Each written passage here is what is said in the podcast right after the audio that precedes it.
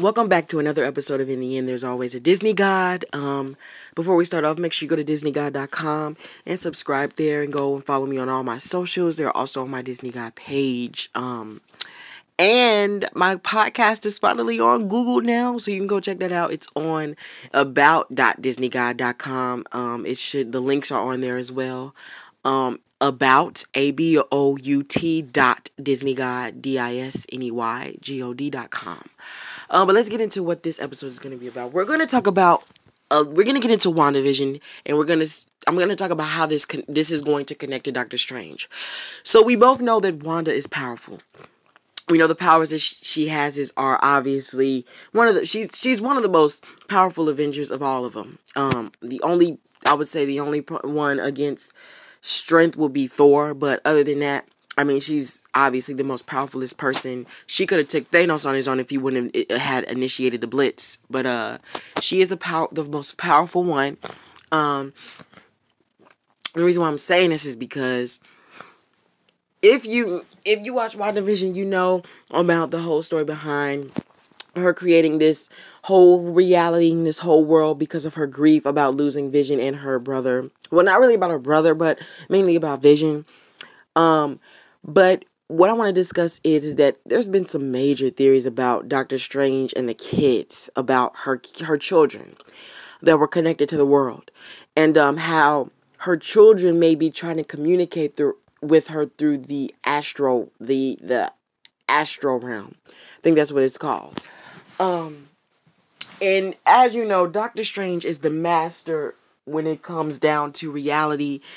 And honestly, I'm not gonna lie, I really do think that what she did caused some type of level of, you know, how the realities are balanced. Because this is all Doctor Strange's job, you know, the sorcerer and all that. But I think it comes down to the leveling the playing fields of how the realities have been, you know, tampered with. And if it's like messing with the balance or if it's like, you know, because you know the saying that um nature always finds a balance um and there's always a uh what was it? Landon said it in Legacies. Nature always finds a balance a balance. I forgot the other saying that he said um there's always a something to something, but basically there's always an out in any situation. But it's not technically like that. Um, I forgot the way Landon said it, but I know it's something of that nature. Um, but let me get into why I think this. In the ending credits, you saw how Wanda was reading the book that Agnes told her about how um, it was her destiny to take over and rule the world um, and how we figured out what this chaos magic is or this chaos power is. And um, we find out that this chaos power is what created this world. Um, we don't really know in specific what chaos magic is. Even when I search it up, it only just tells us, you know, the definition of what magic basically is or a specific type of spell. It doesn't really, you know, get into the major specifics of what um of what chaos power is. But what I will say is that, you know, because of this grief and this pain, that is why she created that world. That's why she created that reality. Because my major clue was okay, we know that when I first started watching it, we know that Wanda is in control. I just wanted to know how she did it, honestly. So when I saw episode 8, I'm like, finally, we finally get to see how this world created. We finally get to see the origin of how she created the world because that's what I wanted to know. I wanted to know how did she do it because it was it was it was cool. It was amazing.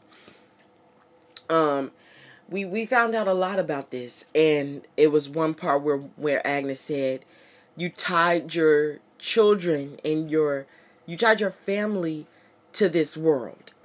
And what I mean by that is when Wanda created this world, you obviously saw in episode 8 as she was creating this world, Vision was being created right along with it. If you saw it, when she was creating this reality. Vision was being created right along with it, same as her children, but not the same way as Vision was brought in. Um, so because they were created with this world, they can exist out of it. So when Vision tried to exit or escape to, to get help, that's why his body started to disconfigure because he wasn't he he was he he he he it's not that he was all he already lived outside. It was because he was created with the world. He cannot ex, he won't be able to exist without being inside the reality basically. If he's not inside of it he won't exist. That's why his body started to disconfigurate and the pieces started returning back to the portal because that's where he came from. That's where he was created from. So he couldn't exist. He could not exist without the portal. That's why when all those pieces started coming off, if you paid attention in the inside of him, you didn't see nothing. You didn't see nothing inside of him. It was just darkness. There was nothing inside of him because he wasn't real. And then on top of that, when Wanda started to open up the the portal to release the people who said, "Let us go, let us go," when she let them go, you notice how soon as she started to open the portal, that's when Vision started to disconfigurate again. But this time, it was him and the kids because they were all tied to this reality. Get it now? So, I think if it's possible, the kids are probably trying to communicate with them. I don't know for sure. They could be, they could not be. Um, it would make sense if they is or if they are. It will make sense, but we will all find out when Doctor Strange 2 comes out, basically. Um, but yeah, thank you guys for watching. Um, make sure you go check out DisneyGod.com. My podcast is available on Google now, Google Podcast. So download the Google Podcast app. Type in, um, what is it? Uh, in the end, there's always a Disney God. Um, and it will pop up and you'll see it. About Disney God is not it. That's not the one. So don't don't click that one. It's in the end, there's always a Disney guy on Google Podcasts. Same for Spotify. But thank you guys for watching. Make sure to follow me on both Google Podcasts and on uh, Spotify. Um, even though Spotify uploads faster, um, it takes a minute for the episodes to come up on Google Podcasts. So it is faster on, you know, uh, Spotify. It just takes more of a minute to get on Google, but it will be a it'll it'll arrive on there on on the, that episode will arrive on there soon. But thank you for watching um and bye bye.